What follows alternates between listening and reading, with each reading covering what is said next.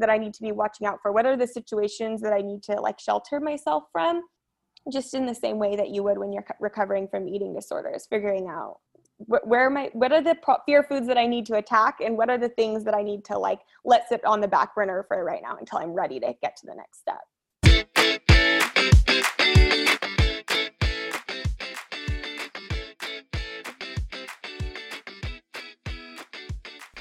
Welcome back to Let's Thrive the podcast, and I'm your host, Emily Feichels.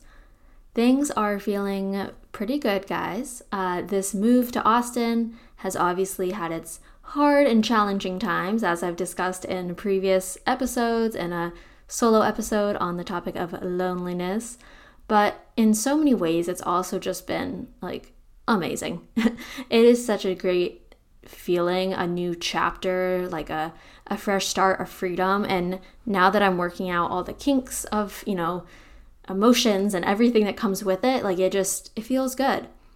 And I've never really, you know, discussed this. I think I've sort of beaten around the bush, but I've never just like full on discussed it on here. And it's, it's hard to admit at times, but you know, living at home in a place where I, you know, I love it with all my heart, favorite place on earth, like, it's really, really fucking hard when you have an eating disorder that is triggered, I suppose, by certain places or certain people.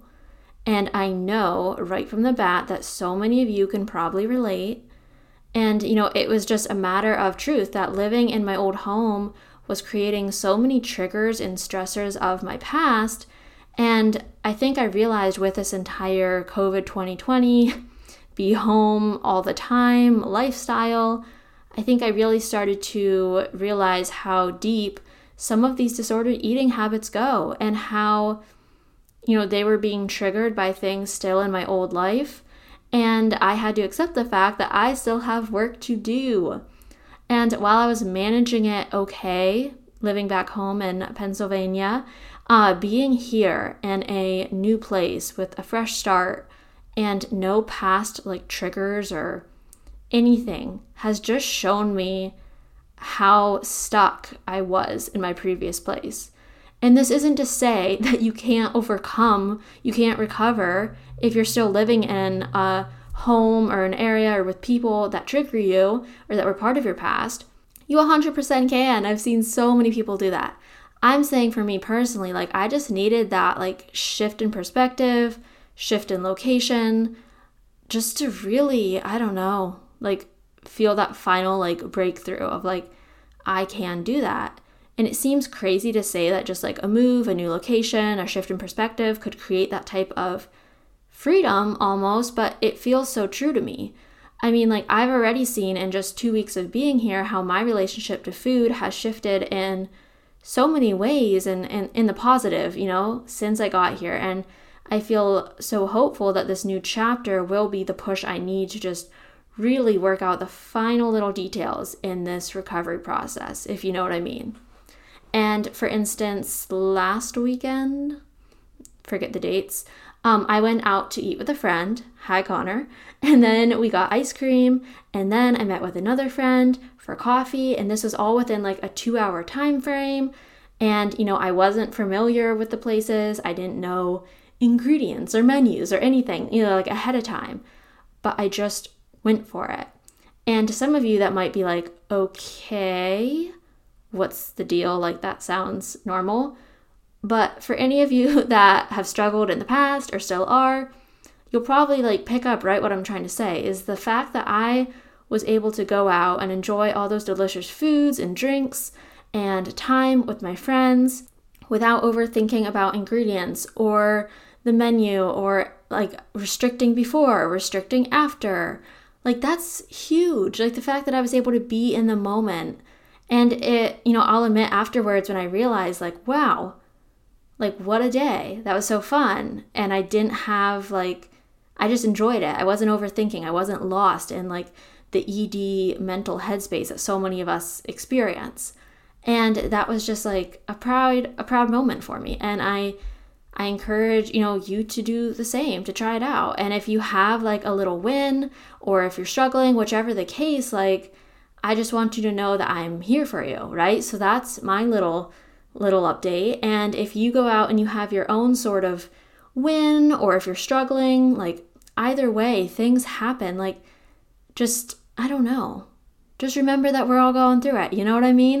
this is a crazy year, crazy times, and we're all struggling with things coming up from the past. So I guess I just wanted to put that out there to be completely honest, to let you know this is a safe place if you ever need to reach out. I'm 100% open. You guys know that. And because it just does really align with today's episode. Um, we have another Emily on the pod today. So many Emilys lately. I'm loving this. It's like the Emily revolution.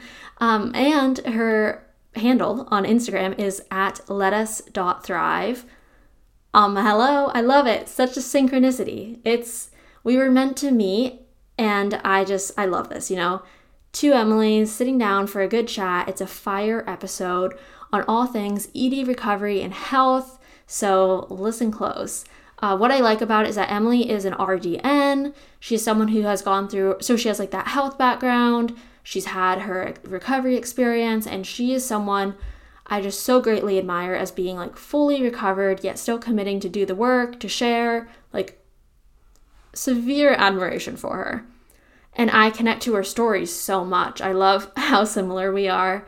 Um, definitely meant to meet in this lifetime, and just another reason I'm so thankful for the power of the Instagram community. But back to Emily in this episode in particular, we do discuss her own experience with obsessive health, which led her to this present. Uh, and in that, you know, there were times with pseudo recovery and how to have grace and patience for yourself and others during these times. We talk about the OCD, mental health realm of things in regards to struggling with disordered eating tendencies, which you guys know I relate to, and I'm sure many of you do as well. Uh, we touch on how big life events or just you know the, the traumas that happen in the everyday life can trigger certain reactions which lead us to go towards eating disorders tendencies habits for control neat little convo there uh, and then just some like really powerful points that I'm excited for you guys to listen to are when we discuss how society deems certain behaviors as healthy when they're actually not, what full recovery looks like, doing the work, and questions to ask yourself in regards to eating disorder behaviors and habits. So, overall, lots of good conversation, lots of things to take away from this. And if you're feeling inspired to maybe like take a step towards recovery or you are or you've already recovered or you you don't even know if you have an eating disorder. Maybe you just have some like weird fears around food whatever it is. Like this is a whole spectrum of people included in this conversation. Like let us know what resonated with you. Emily is on instagram at lettuce.thrive lettuce as in the vegetable linked below. And i'm on there at emily feichels and at let's thrive podcast we would love to connect. We would love to hear your thoughts on this episode. And as always, if you have time to leave a quick rate and review, it would be greatly appreciated. Or tag us on your stories, share with a friend. You guys know the drill. So I appreciate you all. And without further ado, let's begin. And you're an RDN, and then you have your Instagram. Like, what drew you to this field of being an RDN? And like, what do you think is sort of like your superpower in this realm that you're in? What drew me into health i think was ultimately unhealthy behavior.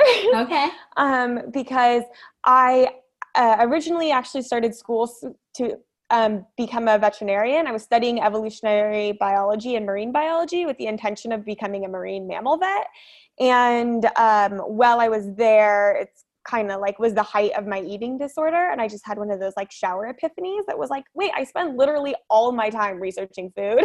I should probably just be doing that and so um, it's so funny that I'm in intuitive eating and like in dietetics now because I think originally when I got into the field, I was like, I'm going to be a dietitian for the stars. Like it was like so far off from what I actually do or what I would even want to be doing now. Um, but yeah, so you know. yeah, no, that's neat. I I feel like I knew you were going to be a veterinarian, but I don't know if I actually did. So uh, that's what I thought I wanted to do in college quickly decided that was not it. Contemplated taking the like RD or nutritionist route. Ultimately decided college overall just wasn't for me. But anyway, I love that. And I know you're like a fellow animal advocate. I'm looking at your dog on your wall behind you, actually. So she's giant. It's the only like large photo we have in our house. It's just a huge portrait of her. I mean, it's it's gorgeous. I love it. So I need one of all my cats. Get this apartment styled up. Um, well, you mentioned it there. You know that you had this kind of unhealthy times with health, which is you know such a paradox that many of us go through. So I guess you know looking at it now, what does health you know, in quotations, whatever that means. What does that mean to you specifically? Um, I kind of like consider health as like a sum total of our well-being. Mm-hmm. I think we divide it up and like attach it to other words and we talk about our physical health and our mental health and our spiritual health and like it's in reality it's like a conglomeration of all those things and it's actually pretty difficult to have one without the other or like a balance in between those things because if you're having to sacrifice for one of those things like in the grand scheme of thing your overall health is going to suffer so i think we see that a lot on instagram right people that like kind of quote unquote let their mental health go to shit because they're so worried about their physical health and it's like you got to figure out that uh, really overword used balance yes. overused word of balance no i mean it's overused but it's it's also needed. You know what I mean? Like it's one of those things everyone knows, you know, like sleep's important. It's everyone knows that balance is, you know, some idea, but it's like it's actually true of like how many of us live this like very unbalanced life of like you said, we're super hyper focused on the physical or on like one aspect of health. And I had someone kind of similar to what you were saying there that she explained it to me as like a health umbrella right and it's mm-hmm. like this overarching umbrella of health and you know some points in your life you have to prioritize different aspects of it whether that's mental emotional physical whatever. Um, but overall like you kind of want to keep everything you know in the scope and in your vision and not just let one take over or let another one slide completely off the face of the planet. So i i love that and i think that's something that a lot more of us could probably start to think of health in that way too you know yeah it's like and i think the umbrella is a beautiful analogy because it is the overarch you know that that's covering us and sheltering us and taking care of us. And you know in school we like study maslow's hierarchy of needs. And so i kind of think we're like getting down to that bottom level and people another i guess one of my like health like uh, the things that gets to me is people focus in so hard on like the one individual thing from like a minute scale of the one meal instead of like the grand scheme of the whole diet or the one part of their body part that they don't like instead of their body as a whole or even like on from an emotional health perspective of like the one moment in your day that was bad dictating the whole day or like defining the whole week as you having a bad week. And so uh, you know like broadening it out looking at the bigger picture of the things. Yeah like like a macro lens yes. view versus micro. Um, and I think even like when we're talking in a bit about recovery, I think that's another important thing to remember because, right, like when you look at things at a minute by minute, day by day basis, it can be hard to say, like, well, why would I be uncomfortable and break this disordered eating habit when it, you know, it's so easy in this minute, like, oh, like I'll do it here. But like if you're looking at your life overall and you start to see like like you said, how many years, how much time you're letting go to disordered eating, it can kind of help put things in perspective of like, shit, if I don't get like myself together, I'm going to spend an entire other year in this cycle versus yeah. like if you're just focusing on that day to day, like discomfort that can come from changing. Yeah, exactly. And it's like if you're not trying to work towards it, you're already failing, you know? So, yeah. So you need to be putting in that effort if, you know, you want to move the the needle at all, really. Now, you mentioned that in school you learned I already forget the name, something of of needs, like the hierarchy of needs or yeah. whatever. Could you like give just like a brief idea of what that is? Because I've heard of it. Um, I just don't really know. It's I mean, maybe just, I do, but maybe I don't.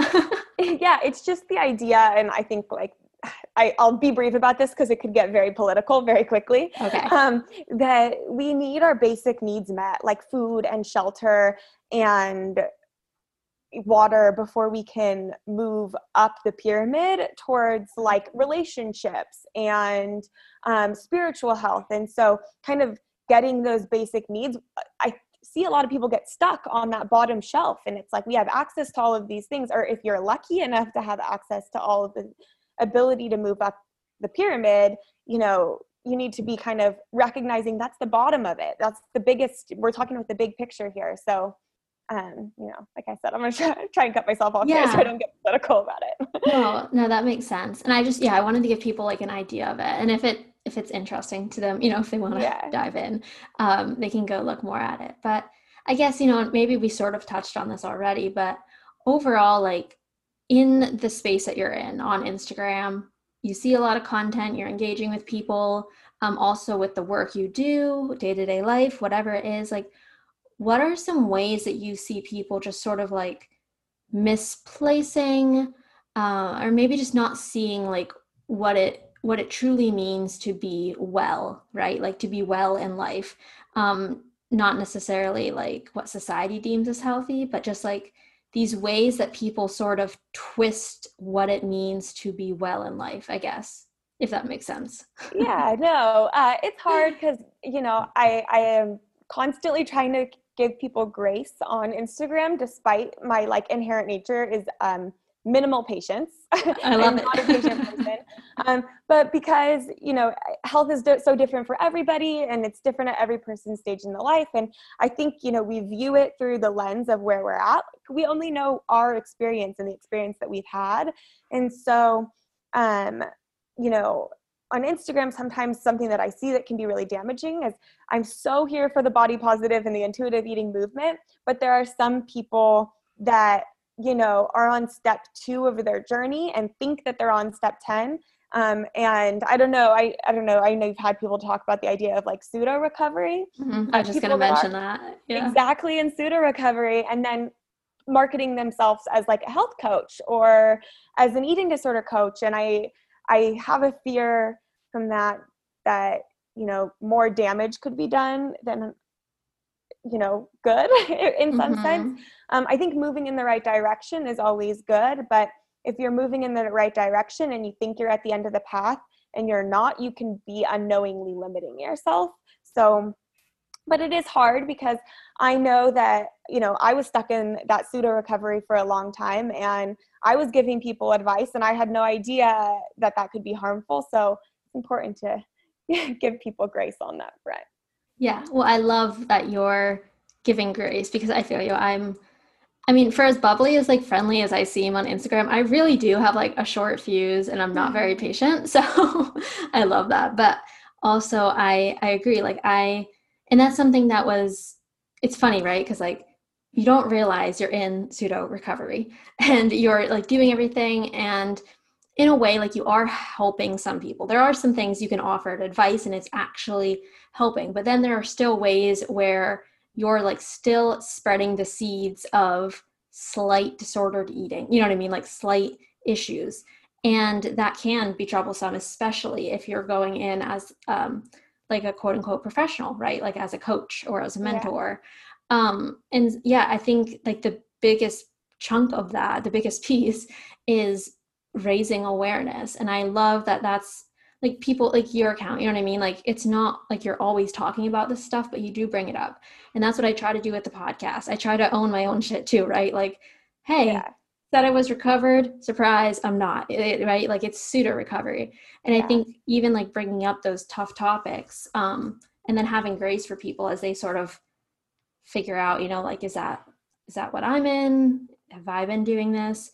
Um, is so important because that's like the first step to I think really even moving forward, right? Like you've got to be aware that something's even off kilter anyway. Yeah, and I think um, something that's been really helpful for me and reminding myself of that, and I would recommend anyone listening and you and everyone to do this, is um, writing letters and or even like for me i started my instagram post like while i was in that pseudo recovery and so those little like um, archived highlights that come up that's like this day two years ago it's such a great way for me to be able to look back and see oh my gosh, I totally thought I was in recovery. And look at all these disordered thoughts that were in my post that I was sharing to the world. And that's crazy.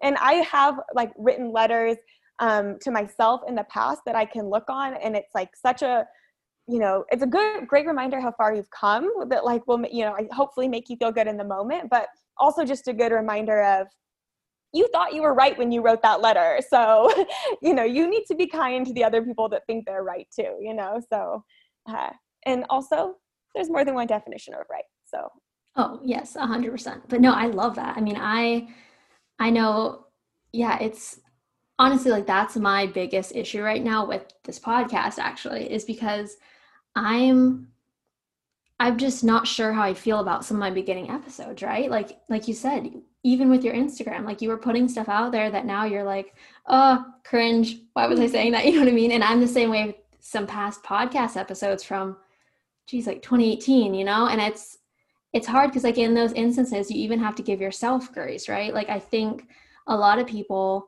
when you're recovering or when you're dealing with depression, anxiety, disordered eating, whatever it is, it can be very easy actually to go into like a shame spiral, um, thinking back on past acts, right? Like how you treated people or events you missed, um, or in my case, you know, like conversations I was putting out into the world, um, or like things you're posting on Instagram. And I think like that's another instance where we could have grace for ourselves too, right? Because like that's not going to do any good if we're just like shitting on our past self that we can't do anything about either. Yeah, and it could be good for other people. I mean, if people are looking up to you for inspiration and then um, they get, you know, in the let's thrive spiral and they start going down and they listen to your whole episodes and they're like, look how far she's come in this time. And that could be inspiring to someone else. So this I is true. worth it to leave that is true. Actually, no, I like that. I just, uh, maybe I'll do a little highlight episode of also, is, can we talk yeah. about how funny it is that we're both Emily and then it's let us thrive and let's thrive? Oh my gosh. Yes. Okay. For A, I have this weird thing. Like when I meet another Emily, I don't register that their name's even Emily. It's so weird. Because it's so common. I know, but the thing is, out of 105 episodes, it's only been in the past month that I've had. I had the first Emily on, and then I had another Emily on, and now I had you, Emily, on. Oh, wild. And I'm just like, it's the season of Emily. I love it. and yeah, like it's so funny because on Instagram, I don't know, like I just I either know people by their handles or I know them by their names. Yeah. I've always known you just as like Emily. And so then when I was emailing you, I was like, oh shit, her thing is let us thrive. I was like, this is perfect. It's I meant know. to be. I know, I know. That's so funny. I was telling my husband today, he's like, what are the chances of that? it's meant to be. Well, we have to meet someday in person just to complete I this. I know. I was really about to fly to meet you in Austin. Oh gosh, I would have, yeah. Well, I have space besides this closet. So come sometime or I'll be out to California. Yeah. Other place is good. yeah. When it's not on fire. Yeah. No, this is true. Um, so I guess like going back a bit for you personally, like what do you think triggered your sort of spiral into disorder into like a disordered relationship with food, health? Not really sure like what it was for you specifically, but um, you know, I just once more like let's raise some awareness about some things that can kind of trigger or start these um, these hard journeys that a lot of us go down. Uh, I mean, as you know, it's kind of hard to like pinpoint it to yeah. a moment. Um, but actually, my story is somewhat similar to yours. Um, I I started when I was seven, not my eating disorder, um, but when I was seven, my grandfather died, and it was just like the first death that I had really experienced, and I wasn't really sure how to take it all in. My parents told me you know he he had he in reality he had a heart attack but my parents said you know he got sick and he died and i was like oh my gosh, that's crazy. And then and then I was like, how do people get sick? Germs, obviously. And what do I need to do to keep everyone else in my life from getting sick and dying? And that just became like a compulsive hand washing issue. Wow. And um, so uh, I just developed OCD like really quickly and you know therapy taught me that i had a predisposition for that and something was going to trigger it you know regardless of um, you know whether or not my grandpa died it would have happened eventually. But um so you know that was a rough for me and i had a period where i was like washing all the skin off of my hands and i was having to keep my hands wrapped and it really uh, you know, I lost almost all of my friends because I couldn't be around anyone without having a panic attack about them touching their hair, touching their ears, or not washing their hands properly. And um, so I went to therapy for that a little bit and I got on medication. And I was on medication from seven to 17.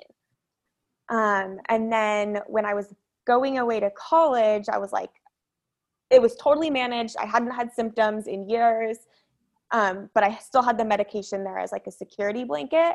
And when I went away to college, I said, I'm going to get off the medication my senior year of high school. And that's when my eating problems started. So the medication that had been kind of keeping my one anxiety disorder at bay started a whole new anxiety disorder when I got off of it. And then, you know, that in combination with going away to college. So, like, big, scary change, you need control of things. And then, um, on top of that, I, I grew up in Orange County. So, you know, there's a lot of conversation around people's bodies. And I mean, not that that's not happening everywhere, but I just have so many little comments that ha- are stuck in my head, you know, 15, 20 years later of, you know, someone in the Girl Scouts telling me, oh, it's okay, you'll just never be thin. Or, you know, when I'm like 10, or, you know, being around a, a table with a group of boys making fun of like a girl that's in the bathroom for eating too much bread or you know like all of those little comments that just um you know get to you and then my like justification for my eating disorder was um, i was just trying to avoid the freshman 15 air quotes all around that and um, so I just got, you know, really into health and fitness while I was there. And then I had a few more lifestyle changes that kind of caused things to escalate. And I actually started dating my current husband um, in high school. And my current husband, as if there's gonna be another one. Um, um, but I actually started dating him in high school, and we broke up like just before my sophomore year of college and at that time, I was like kind of trying to manage the emotions of that. And I was running a lot, um, eh, pretty excessively. And I got a really bad injury. And my doctor was like, You're probably going to have to be in a wheelchair. Like, you're definitely not going to be able to run for a long time. And I just like broke down into tears because at this point I had been dealing with anorexia for about a year and a half. Um, but I just, re- you know, I was quote unquote purging through my exercise. So I, I, you know, the DSM de- definitions of eating disorders are all messed up, but the I, I was restricting and purging through exercise. So uh, we call that A and P, um, which is anorexia and purging. But I um, realized I wasn't no longer going to be able to use that form of exercise, and then that's when I like full blown, you know, started having purging episodes like on a nightly basis and having binges that were, you know, two full cartons of ice cream and a full container, like carton of cereal. And um, that went on for like maybe four or five months. And um, then I came to my senses and I called my uh, now husband, then boyfriend, up and cried him for him to take me back. And that was at around the same position. Uh, it really wasn't that dramatic. Uh, I sent him a couple, a couple dirty text messages, and he took me back. Um, but he, uh, I love it. Good man. But he, um, but at that same time, we were getting back together and trying to figure out what does this mean. And I had the epiphany, oh, I'm studying nutrition all the time, completely unaware that I had an eating disorder, even though I was throwing up five nights a week. Um, and I was like, you know what? I'm changing majors. Like, it makes no sense for me to stay in school and waste money on credits that aren't going towards the degree I want. And so I left and I moved in with him. And uh, it was shortly after that that I realized I had a problem. Wow. Far, far later than it should have been, after many, many red flags. I mean, uh, that's how it always is.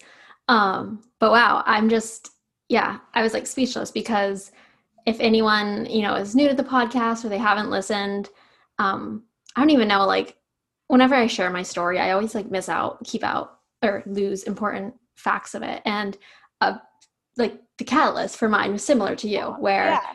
My mom passed and i became obsessed with like you know when before she passed and she was sick like had cancer my biggest fear was if I got sick, her immune system was so low, she would get sick. And um, there were some very like close calls with that even happening.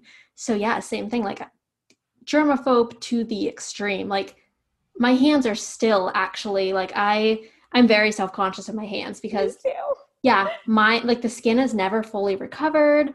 Um it's bad. Yeah, it's so odd. Like I I I don't like my hands. Like even it's weird. I don't know.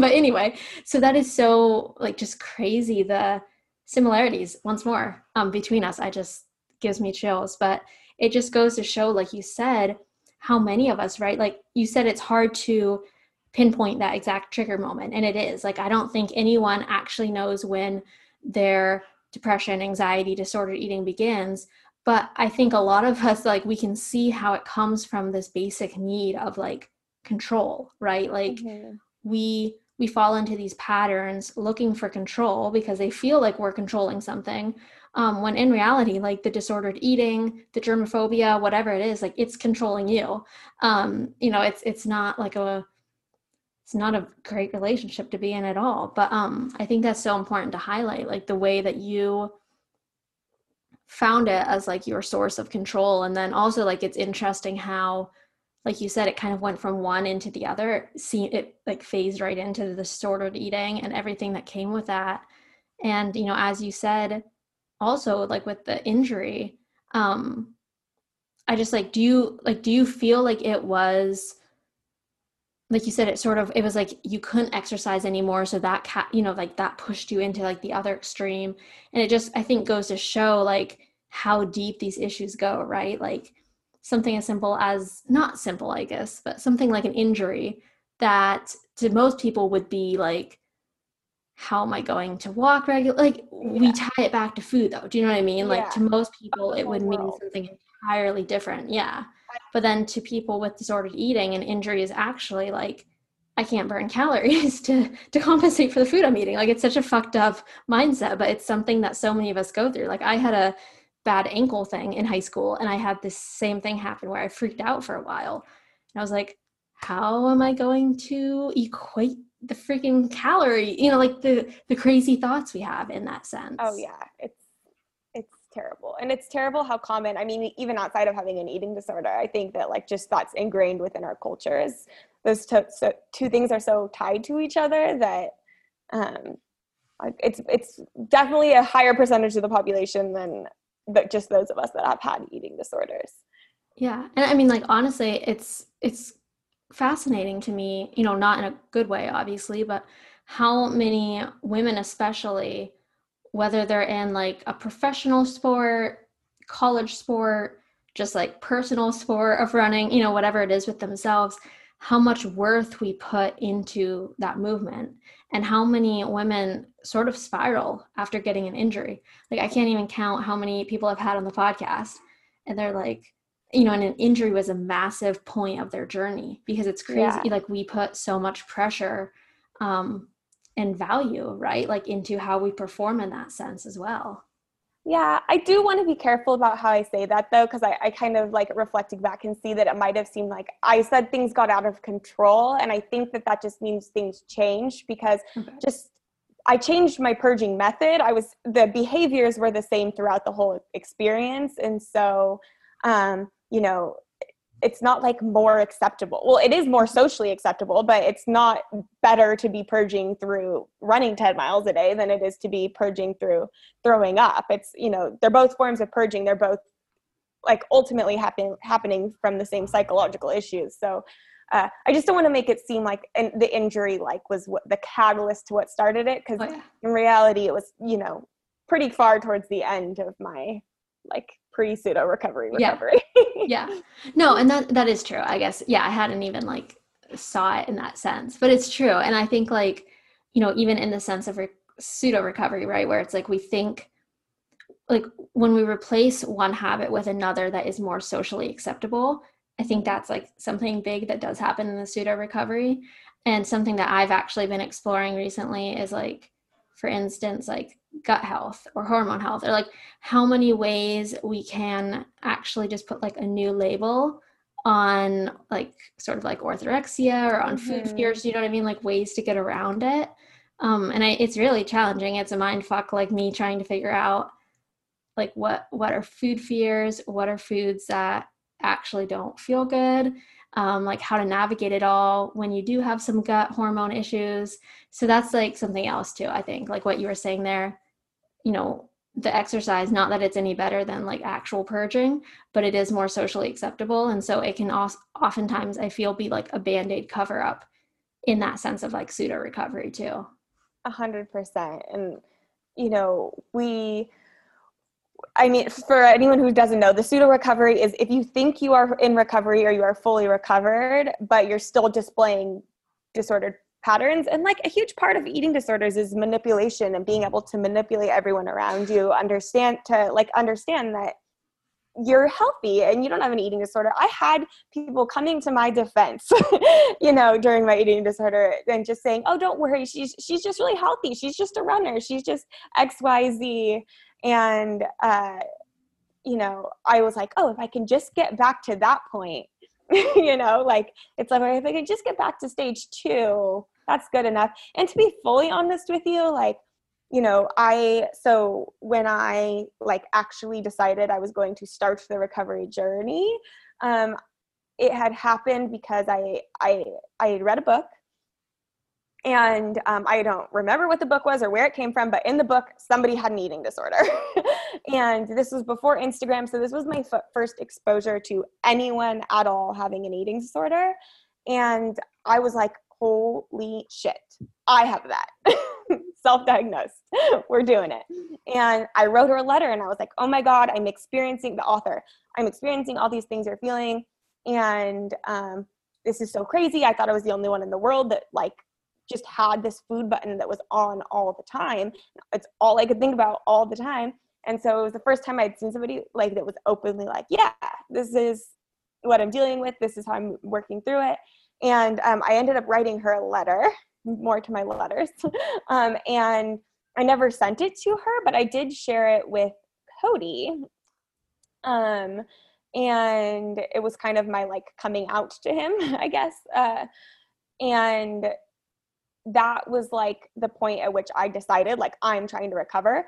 And then I read that letter today and like that letter was so sad. It's just like, you know, I know that I will I know that I'll never like be normal or I'll never be healthy or never and it's like so sad to look back and see that we you know, we don't see the other side of it, I guess. Like you're so enwrapped in it that you can't see the destination on the other side or you can't believe that you'll ever get there. Right. Yeah and i mean as we're talking about like pseudo recovery and all the ways that we like mistakenly think we're recovered it is important to point out like it is possible right? Like it yeah it like you can you can look you can in a year from now or a couple months from now whenever like look back and be like oh yeah like i i was struggling then but this is my now. Like that you reading that letter like it's testament right? Like that's what I think I love about following you and just like even chatting with you now is that like you're just such a prime example of like it can happen. you know what I mean? Like for all of our this talk of pseudo recovery, like we're not trying to say it it can't happen or like it just takes work, right? And it's just like bringing awareness to what obstacles might come up along the way. Yeah, and there's a lot of introspection, and even though, like, I know it's controversial to say it, but I do say, like, I am recovered. Um, food is not dictating any part of my day at this point. um, but, you know, I still think about, I'm still analyzing all of my behaviors around food to constantly be sure that those behaviors aren't coming up. So, you know, when we go out to an Italian restaurant and I eat the bread without the oil, I'm like, is this because I'm having a fear food moment or is this just because I don't want the oil? And then I'm like, okay, what's going on? And then I adjust my behaviors accordingly. And so, you know, those moments don't happen very often now. They have, you know, it's less and less and less and less as time goes on. To be honest, that was the first example that I could think of. And that moment that popped into my head was two years ago on my honeymoon. So, you know, those those moments become less and less frequent, but it's just you need to be catching yourself and catching those behaviors and um, i'm lucky i think that part of my education really helped me with that so i know the things to look for because there's small behaviors that we display like tearing apart our food, right? Like tearing apart the bread roll at the dinner table. I know you did a more formal recovery, so you probably had that like watched a little bit more closely. Um, but just paying attention to those like small behaviors and okay, why am I doing this? What's going on? What's really the motivation behind this? Is this me?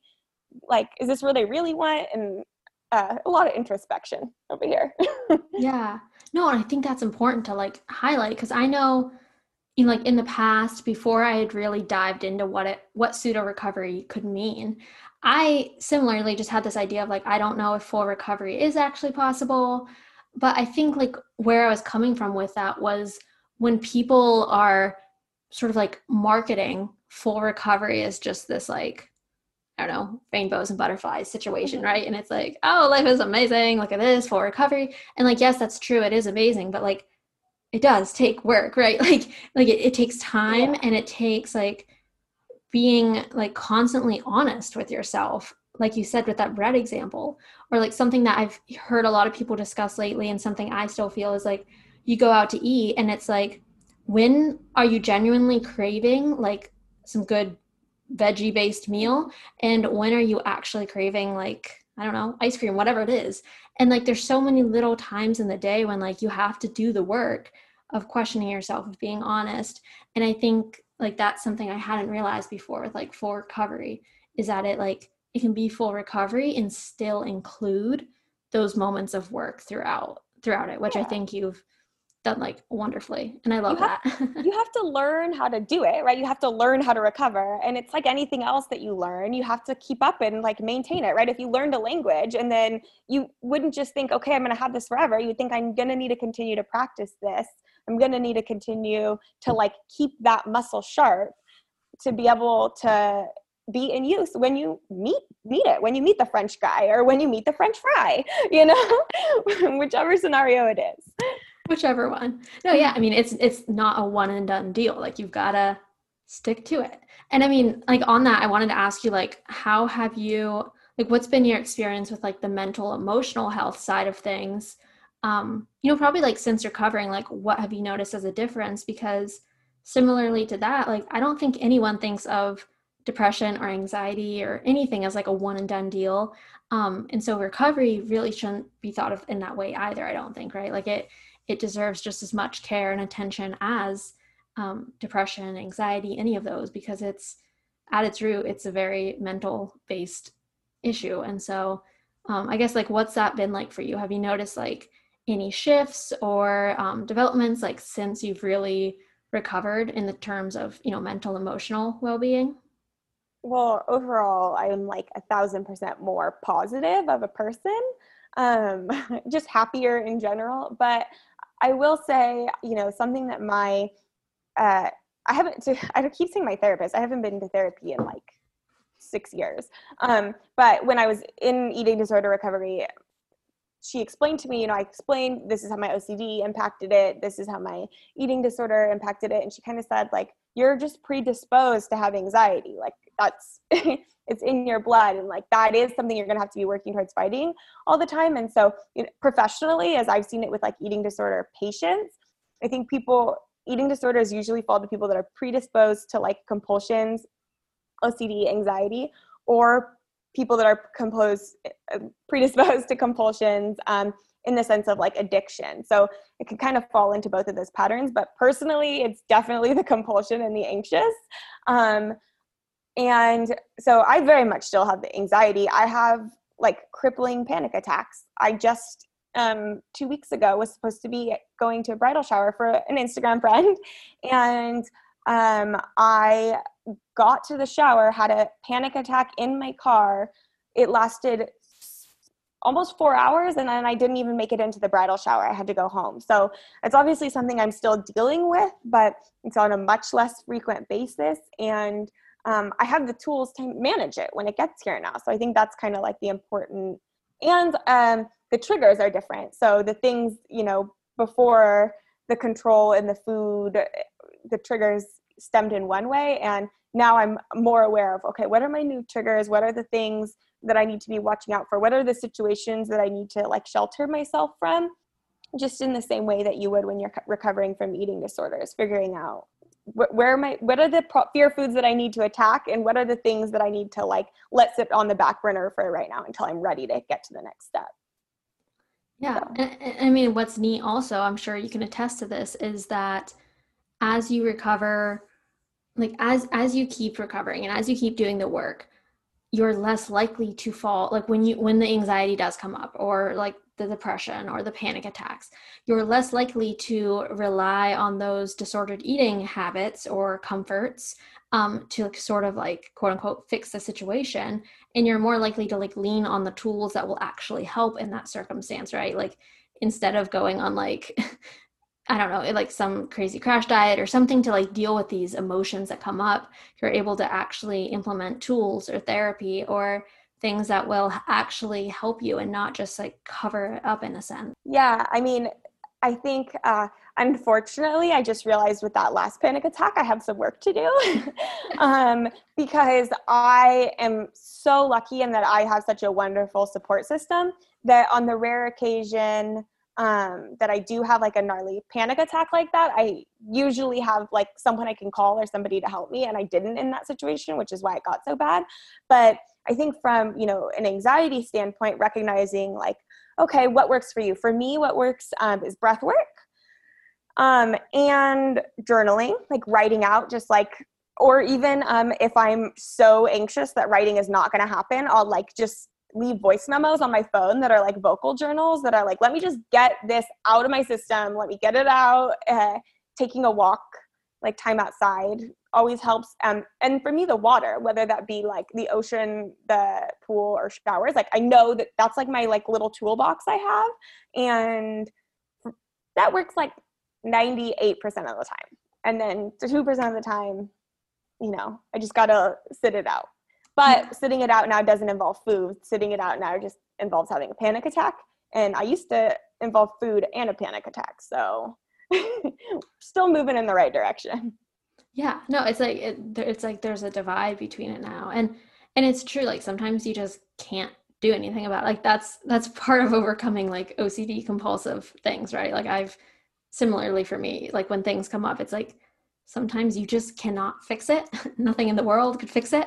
You just got to sit and be with it and stop trying to control the situation, um, like in any way whatsoever. So I love that. And I, breath work keeps coming up for me. I'm taking it as a sign that I need to try it. Yeah, People keep mentioning powerful. how powerful it is. And um, I don't know, I've just, of all the crazy shit I've done, woo woo wise and spiritually wise, and, you know, body work wise, I've just never done breath work. So it's, it's, I will say in self defense, because I try to not make myself a woo woo person. um, um, breath work is like I have had to call and, and, like work with ambulances before during panic attacks, and that's what they do. They they take you through breath work. So if you have a panic attack and you call and you are you have to be communicating with a firefighter, they're counting your breath work for you. And so, I mean, obviously it's powerful in some way. So and maybe just knowing that is a comfort to me like okay i'm doing the right thing. This is what the professionals would be telling me to do. And that even maybe that on its own is subconsciously comforting but um yeah it's powerful. oh, yeah. work on yeah. it. I know. And i didn't mean to call it i meant like of all the like you know I've done yeah crystal all this like other other all this other shit and I love it. I there's a time and a place for it. But yeah like that's what I do love about like breath work um I forget what oh and like um like the tapping i've tried that before too. Um, i think they're both very like like you said it's something like a professional may use. Um, it's grounding it's i mean I'm, there's has to be science showing how it affects yeah. the brain to make it work. So yeah. um, i think that's like a good tried and true thing that people could definitely check out. Yeah. Um, and, and then I, it's like everything it's individual. Each yes. person's going to respond differently. They everybody needs their own toolkit.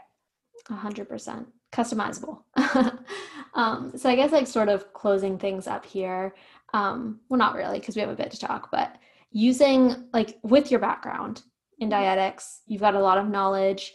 Um, you know, and I'm sure there's been a time and a place where that, you know, sort of wasn't as useful in recovery and times when it was useful. But like overall, with the knowledge you have, the experience you have, I'm just curious, like for anyone listening, that just like maybe you just want to like bring awareness to it like are there any sort of like food myths or food trends that you would just be like open to discuss so we can raise awareness around them. And once more, everyone's unique. There are things that will actually work for people, there are things that will not work for other people. I just like to discuss these things with professionals because I think it is important to raise awareness around the fact that these these myths, these trends, these things that pop up all over social media, um, like they may actually not work for some people, and that's important to know because there's been times in my life where they were actually very detrimental to me. So I'm just curious, like if you have any thoughts on that, anything you'd like to sort of share on that aspect. Yeah, I mean, I think just in general, comparing ourselves to people on social media is a bad idea. Um, but I also understand that, like, know, it happens. so, uh, you know, for me, the big, like, I guess, overarching thing that kind of would encompass everything that I say that I, or that people say that um, just from a nutrition perspective isn't valid is the idea of like we need to cut things out. And every diet this is the whole idea around dieting right? You need to cut out carbs you need to cut out fat you need to cut out xyz you need to cut out grains whatever floats your boat whatever book you're reading that week. And you know if there wasn't first off we should be focusing on weight. Second off if there was a miracle diet it wouldn't be kept secret from us. Third off like you know focusing on all those things we're taking out is stressful for us. Our brain has to think okay don't do this don't do this don't do this. And that's stressful to us. That causes to, us to release our stress hormones which just make us want those things even more to comfort us. So in general it doesn't work. And so the idea of cutting things out you know if you want to focus on your health like i'm a dietitian of course i want to focus on health but instead of thinking about what you're cutting out thinking about the things that you're adding in. So um, in the idea of intuitive eating the like last it's a 10 step program and the last step of it is gentle nutrition and that's supposed to be individualized and look different for everyone because as we said nutrition is very individual um, but i always encourage people when they get to that step to not regress and think about taking things out right? Cutting out soda cutting out xyz thinking about what are we adding in? Like how about we talk about like if you're thinking, okay, I'm drinking two liters of soda a day and I know that this is probably not great for my health, instead of trying to cut back on the amount of soda you're drinking, talk, think, think about drinking a little bit more water. Or if you're, you know, worried that as you've gone through the process, you're like not getting enough nutrients, instead of thinking about cutting the bread out of your meal, think about adding the vegetables in and building a balanced plate that way. And I, you know, in general, that's less stressful um, and just easier to approach. It's more flexible. So when you're going out to dinner, like you have whatever option you want. And also, everything's a guideline, not a rule. So, and you're going out to dinner and you don't want the vegetables or the water, screw them. have the margarita and the mac and cheese. Like it's it's a guideline. It's not nothing's a rule. Nothing's black and white here. I love so. that. Yeah, and I think like going back to what you said earlier about how it's so funny how like one bad moment, right, quote unquote bad moment in our day can ruin our entire day. Mm-hmm. Yet like multiple good things have to happen for us to say like oh it was a great day um and the same with like food in this aspect right like i've been there where it's like you're trying to cut out foods for one reason or another and it's so true what you said of like even if like no matter what it is like when you have to quote unquote like take something out or you're trying to cut it out of your life, your diet, like that's all you can think about. It's like you crave it, you want it. It's it's like withdrawal and it's so odd, but when you switch that mindset of like add in, like it's such a mo- more in my mind like positive experience and I you know similar I had something with my dad, right? Where like I wanted to just help him get some more nutrients in his diet and I knew like he loves sandwiches, he wasn't going to like give up sandwiches. and I didn't want him to, but I was like you could just add like two little things of lettuce there and look at like you've done some like you've added some more to it or like you know add some cheese or like some lunch meat here like there's so many little ways that you can like add things in. I feel like that's such a much more positive experience like you were saying. So i i love that you highlighted that because i think that's something that we don't think about enough right? Like what can we add in versus just following like another guideline of what to what to cut out or it's more like a rule book as you said. Um, yeah.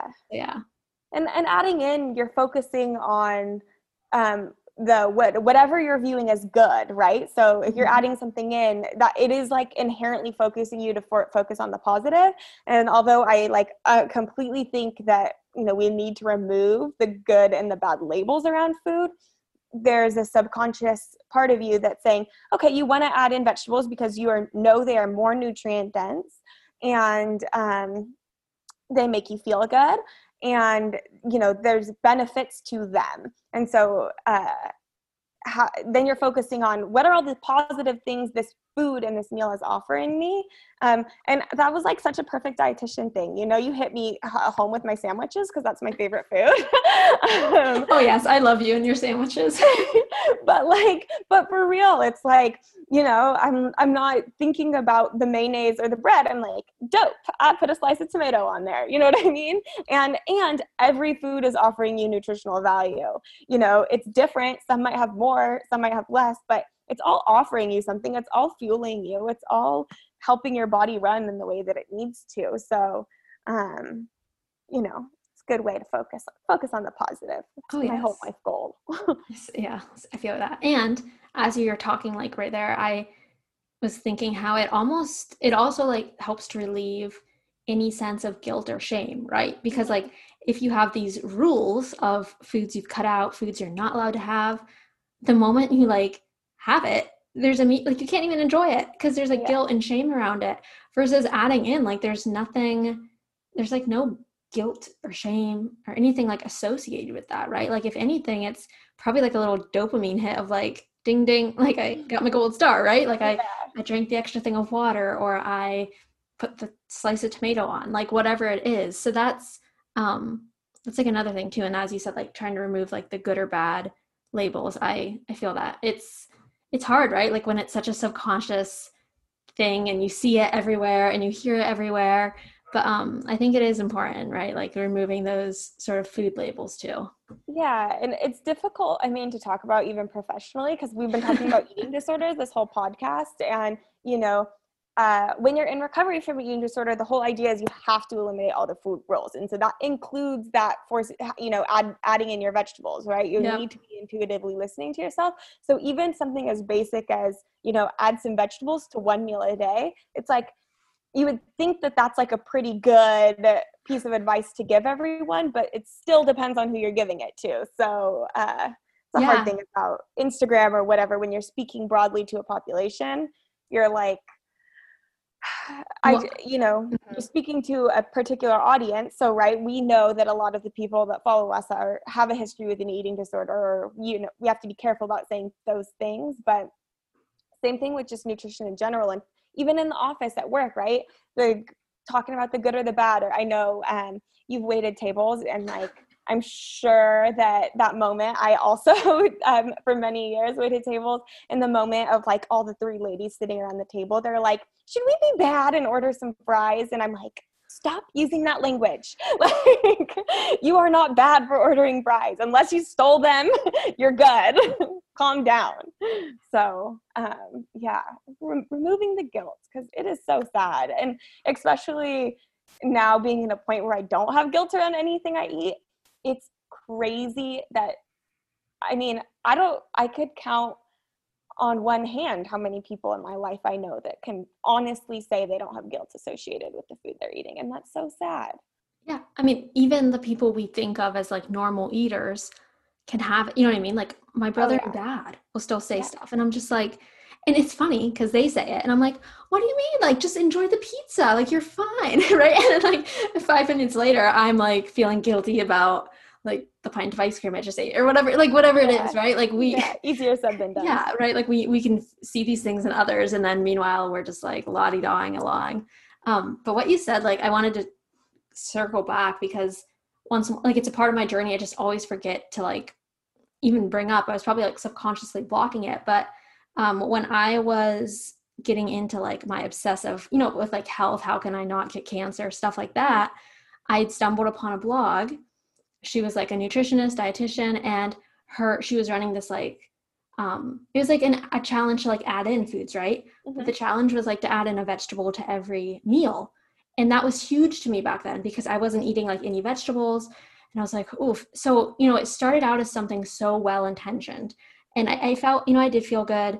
Um, it was probably, you know, best, I guess, overall for my health, but it did create an intense like obsession of me of like associating meals with vegetables as inherently being a hundred percent better, right? And mm-hmm. it's something I've still struggled with even to the day where it's like I for some reason just place this like gold medal moral values to any dish with vegetables. And um, it's actually been funny, like going through my gut issues of realizing like how the vegetables just like mess up my gut, right? Like they don't actually feel all that great in my body.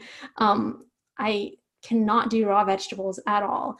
And so it's been funny to see like that obsession, right, of like a vegetable at every meal. Mm-hmm. Otherwise, it's not quote unquote like good. Um, and sort of learning over time that like that's just such a it's such a label. It's just like another way of like covering up these habits. So I love that you brought that up, and um, it's yeah good that we discuss that because anyone listening, like it's also important to remember that too. Yeah, there's every, no gold star food. Exactly. nope. For everything um, we discuss, like just take it as your own and um, never blindly follow something. So, very much so. Um, so I guess just like wrapping up, do you have any like la- final, um, just sort of like advice or words of wisdom you'd like to share for someone who's, you know, maybe they're thinking they might have some issues around food or health, or um, maybe they know they do, maybe they're in the recovery. Uh, just anything you'd like to really just share with people that you know might hit home, might resonate. Um, one, I think you know if you're lucky enough to have the option, like reaching out for help or to your support system, that 150% was the turning point for me and having knowing that I have people that I can trust to lean on like you know nothing's more important. And i am like very much a proponent of i don't have a big group of friends. I have you know my husband my family and a couple friends that i know will be there for me when i need them. So trying to find those people if they're not in your life or reaching out to those people if you have them. And then two just like taking a step because once you recognize you have a problem that like realization can be so overwhelming that you can kind of paralyze yourself it's like a, a weird form of decision fatigue mm-hmm. and so making sure that whatever that step may be if that's you know reaching out to someone if that's calling a helpline if that's um, DMing a stranger on Instagram who seems like they know what you're going through that you think can relate, if that's, you know, going online and finding resources, not going online and finding the solution to your problem because oftentimes what's online is not correct. Um, and you know, I know not everybody has access to a therapist or a dietitian. Um, frankly, I don't right now, um, and it's something I'm working through. I'm sure my husband has to hear a lot more of uh, my what should be let out in therapy than he wants to, but.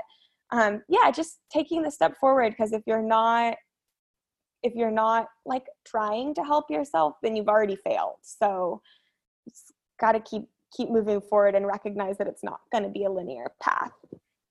I love that yeah. Even just like one one step one step at a time yeah you can do it. Even if um, it's one step forward two step backwards you can feel good about yes. knowing that you did something for yourself. Yeah. And honestly i think that's like at least for me that's like been a big part of recovery honestly. It, you know it's like you take one step up and then kind of stumble back a few then you take another one and you get there. You get there it takes time patience for yourself grace for yourself um, but i love it. So where can people find you follow along? Uh, i absolutely adore you and everything you share. So let's let's spread the word. Um, i am on instagram at lettuce.thrive and that's lettuce like the vegetable and um, I do have a blog. It's lettuce-thrive.com. And yeah, that's it. Wonderful.